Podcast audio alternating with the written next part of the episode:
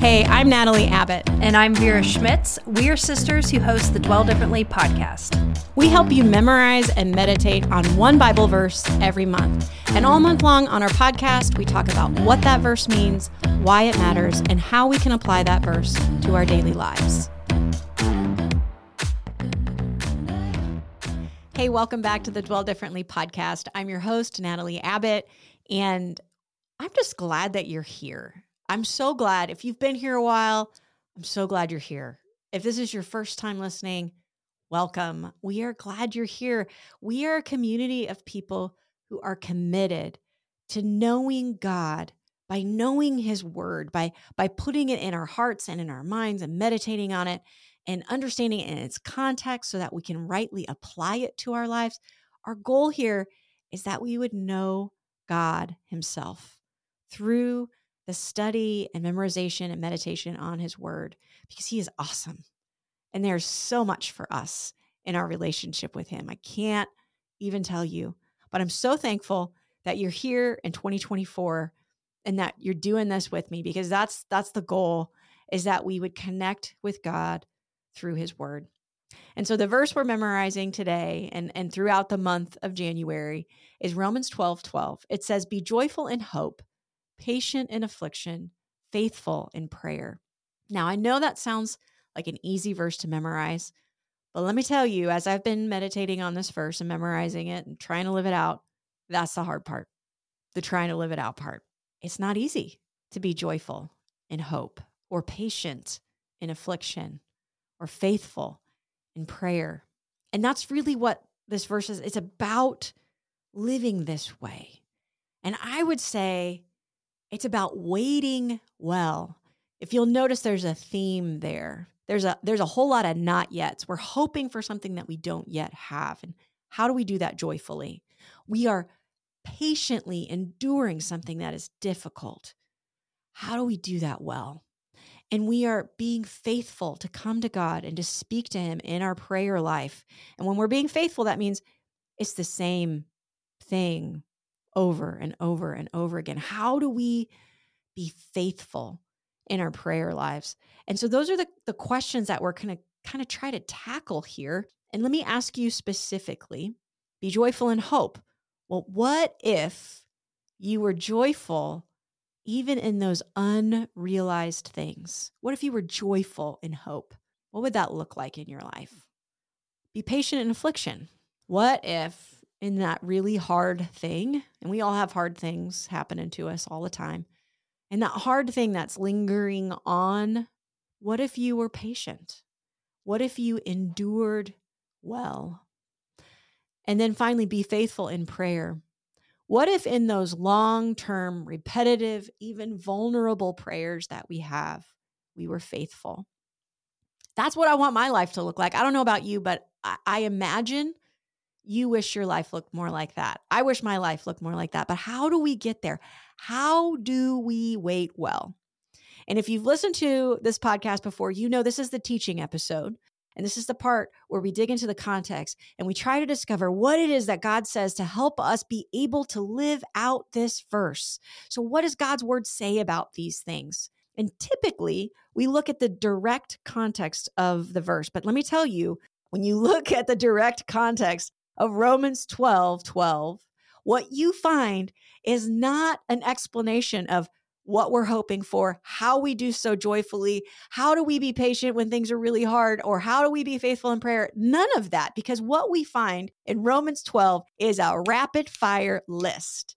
It is like bam, bam, bam, short, quippy little back-to-back reminders of how we should live as believers. And I'm gonna I'm gonna read just a couple for you so you can you can hear them. And these these some of them may be familiar to you, but it says, Hate what is evil, cling to what is good, rejoice with those who rejoice, weep with those who weep.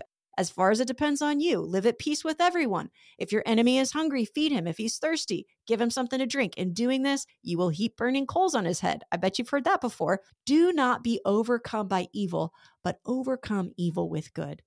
There's just a bam, bam, bam, bam, bam, bam, bam. Do this, do this, do this, do this. And, and what we get in our verse is that be joyful in hope, be patient in affliction, be faithful in prayer.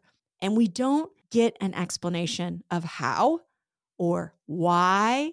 It's just a long list of commands. So, what do we do? Where do we go from here? And let me tell you, we still look at the verse in its context. So, what we're going to do is we're going to look at the whole letter of Romans and we're going to see where our verse fits in. And then we're going to look at two specific parts of Romans where Paul lays out how we live this way, why we live this way, why we can wait well as believers. So that's where we're going. We're going to the whole book of Romans, kind of zoom out and see what it says.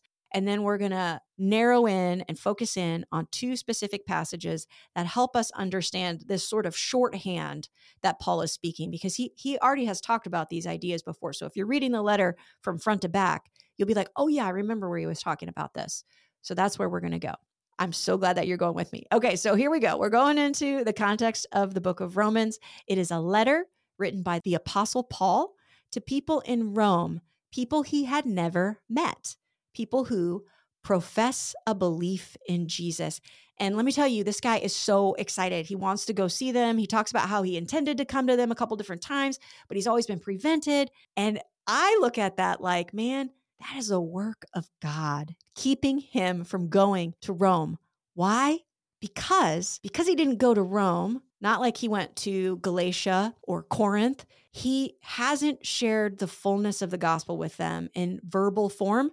And so he doesn't speak about it in a shorthand. He lays it out for them in 11 chapters. The first 11 chapters of this letter is the fullness of the beautiful message of why Jesus came and why we needed him to come and what can we do in response to that. It is the most intricately detailed and also the most awesome, sweeping explanation of the good news of Jesus that we have in the whole Bible. In fact, two of our church fathers say that it is like an open door, and that when you go through the door or the gateway of the book of Romans, you receive treasure and paradise. Martin Luther said it opens the door to paradise. John Calvin said that it opens the door to understanding the profound treasures of Scripture. So, Romans is an open door. And if you have never read it, man, go this month and read it. It is beautiful. But what I'm going to do right now is I'm going to give you a shorthand of those first 11 chapters. I'm going to read them all for you, but I'm going to pull out a few verses that highlight the argument or the rationale that Paul gives for what Jesus has done why it matters in our lives and, and what he's done for us. Okay.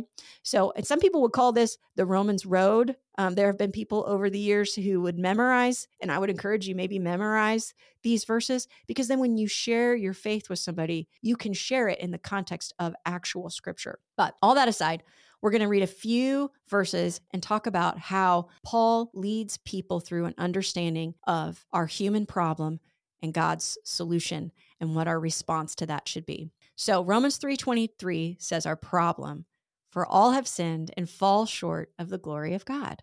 All have sinned, in other words, every single human has done bad stuff. Or we haven't done the good stuff that we should do, and yet God is glorious and we fall short of that glory. We fall short of his perfections. Romans 5 8 gives God's answer to that problem. It says this, but God demonstrated his own love for us in this. While we were still sinners, Christ died for us. In our sin, in our waywardness, in our thumbing our noses at God, God demonstrated his love in that, in that moment. When there was nothing about us to encourage him to want to do so, he still loved us. And he said, I want that. I'm going to send my son Jesus to die for that. Romans 6:23 says, what we actually earn because of all of our wrong and yet what God has offered us in Christ. It says for the wages of sin is death, but the gift of God is eternal life in Christ Jesus our Lord.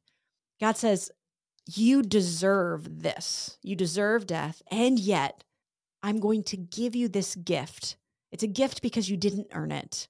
The wages or what you earned for what you did wrong is death, but I want to give you life. I want to give you the opposite. So Christ died for us while we were still sinners, right? In order to give us the gift of God, which is eternal life. Okay, and then Romans 8 1 goes on to say, Therefore, there is now no condemnation for those who are in Christ Jesus. In other words, the minute that you are in Christ, when you believe this message, there's no condemnation. Your slate is wiped clean. God looks at you and he sees the righteousness of Christ, not the wrongs that you have committed. And then finally, in Romans 10, verse 9, it tells us how we make good on God's good offer. It says this If you declare with your mouth Jesus is Lord and believe in your heart that God raised him from the dead, you will be saved. Saved from what? Saved from death, right? The death of Jesus earns us eternal life. And when we believe in that, when we proclaim that, when we say this this is what I want to be true of me, it's true of us. And it is glorious and beautiful. And so that's the good news that Paul goes to such great lengths to tell the Roman people. I want to make sure that you know it fully. I want to make sure you know every single detail. So I would encourage you go read what Paul says. But then we get to chapter 12. And chapter 12 starts in on what it looks like to live this out then. If we believe this, then how do we live? So Romans 12, verse 1 says this, and this is that transitional verse. It says, Therefore, I urge you, brothers and sisters, in view of God's mercy, to offer your bodies as living sacrifice, holy and pleasing to God. This is your true and proper worship. This is how we worship the God who died for us, who saved us, whose mercy we now stand in. We say, my life is no longer my own. I give it to you, Lord. I want to live as you would have me live. In view of all of your mercy, my life is now a sacrifice to you. That is my true and proper worship. So that's where we get verse 12 in the middle of all of those things where it talks about the body of Christ and how do we live this out and what does it look like. That's where we get be joyful in hope, patient in affliction, faithful in prayer. But like I said earlier, this is not the first time that we've encountered these ideas in Paul's letter. So it's kind of a shorthand for a couple times he's already said this. So as a reader through those first 11 chapters, we would know that these ideas of being joyful in hope, patient in affliction, and faithful in prayer are foundationally based on the mercies of God. And that gospel is the actual source that gives us the ability to live this way. So we're going to look at two spots I'm going to read you what each of these passages of scripture says, and then we're going to talk about what they tell us about being joyful in hope, patient in affliction, and faithful in prayer. All right, so Romans chapter 5, verses 1 through 5. But I want you to hear the themes of rejoicing or having joy and hope and where that hope comes from. And then also being patient in affliction, because this passage really touches on just those two. Um, and then the next passage actually touches on all three the, the faithfulness and prayer as well. So Romans 5, verses 1 through 5. Therefore, since we have been justified through faith, we have peace with God through our Lord Jesus Christ through whom we have gained access by faith into this grace in which we now stand. And we boast, other versions translate this word rejoice, and we rejoice in the hope of the glory of God. Not only so, but we also glory in our sufferings because we know that suffering produces perseverance, perseverance, character, and character, hope. And hope does not put us to shame because God's love has been poured out into our hearts through the Holy Spirit who has been given to us.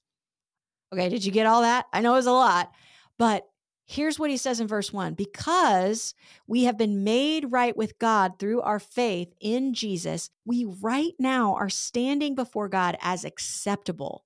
So that's that's just a, a verse that sort of summarizes what we've already said about the gospel. This is good news. And because of that, verse 2 says, we boast or rejoice in the hope of the glory of God. What are we rejo- rejoicing in? Hope. We're finding joy or being joyful in hope. And what is our hope? the glory of God, who in Christ has given us access to himself. And because it's not dependent on us, but on God, our hope is sure. Then in verse three, it ties in our hope with suffering. It says, Not only so, but we also glory in our sufferings because we know that suffering produces perseverance, perseverance, character, and character, hope. And hope does not put us to shame because God's love has been poured out into our hearts through the Holy Spirit who has been given to us. So we see in this passage that we can be joyful in hope because our hope is in God and therefore our hope is sure. And we can also patiently endure our sufferings because it actually produces the hope that we need, right? It says that suffering produces perseverance, perseverance, character, and character, hope. That's where our hope becomes even stronger is when we are experiencing really difficult things. And yet we persevere and it creates in us a stronger character and gives us hope, knowing that God is the one who's going to pull us through. Okay, so we're going to go to one other place in Romans chapter 8 where we see all three of these concepts tied together. We see joy and hope, patience and affliction, and faithfulness and prayer. Let me read for you some of Romans 8, starting in verse 18. It says, I consider that our present sufferings are not worth comparing with the glory that will be revealed in us. Do you hear that? That's a waiting that's happening, and, and that our present sufferings are not worth comparing with the glory that will be revealed in us, the thing that we're hoping for.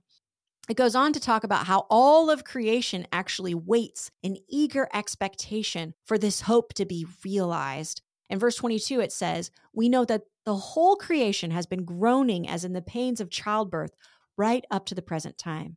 Not only so, but we ourselves, who have the first fruits of the Spirit, groan inwardly as we wait eagerly for our adoption to sonship, the redemption of our bodies. For in this hope we were saved. But hope that is seen is no hope at all. Who hopes for what they already have? But if we hope for what we do not yet have, we wait for it patiently. In the same way, the Spirit helps us in our weakness. We do not know what we ought to pray for, but the Spirit Himself intercedes for us through wordless groans. And He who searches the hearts knows the mind of the Spirit, because the Spirit intercedes for God's people in accordance with the will of God. And we know that in all things God works for the good of those who love Him, who have been called according to His purpose. Wow. Did you hear that? Did you did you hear the suffering? Did you hear the hope and what our hope is in? Did you hear about the Holy Spirit interceding and praying on our behalf? Let's talk about those things. First off, we suffer, but it's nothing in comparison with the glory that will be revealed in us and that God will come and make all things right, even creation and ourselves. So, we can suffer in our right now with patience as we wait for our blessed hope to be realized. It's the hope that this this passage says saves. It's a hope that we cannot see because it hasn't been fully realized, but we can wait for it patiently. And as we wait, we pray. And when we don't know what to pray for, did you hear what happens? When our suffering is great and our sights are clouded and our hearts are groaning, the Holy Spirit intercedes on our behalf in accordance with God's will. This is what being faithful in prayer looks like. It looks like depending on our faithful God, whose own spirit prays for us and works all things together for good for those of us who love him and have been called according to his good purposes. So, this is the joy we can have in the waiting, knowing that our hope is not dependent on us, it is secure, it depends on God. This is the patience we can have in our suffering eagerly waiting for God to make all things right. And in all of this, we've been given intimate access to our God who lives in us, who intercedes for us, and who works all things out for our good and his glory. It's a beautiful message, and I would encourage you to go back and read the letter that Paul writes to the Romans. Read all of it. And if you can't, read chapter 8. Get get a sense of this hope that we have in Christ and why it would propel us to have joy and why it would give us patience in the hard things and how it encourages us to faithfully reach out and to pray to our God. So read Romans this month. And like the faithful men of old, I pray that it would be an open door for you to the treasures of Scripture and to paradise itself. And may your response be joy and hope, patience in affliction, and faithfulness in prayer. Thanks so much for joining me today. Hey, are you loving this month's verse, but you want a little bit more? Let me tell you, every week we write a devotional email and we post it on our blog online at dwelldifferently.com. And you can also sign up with your email there to get it every single Monday in your Monday morning email, just a little devotional to get your week started off right. So go over to dwelldifferently.com and sign up for our weekly email.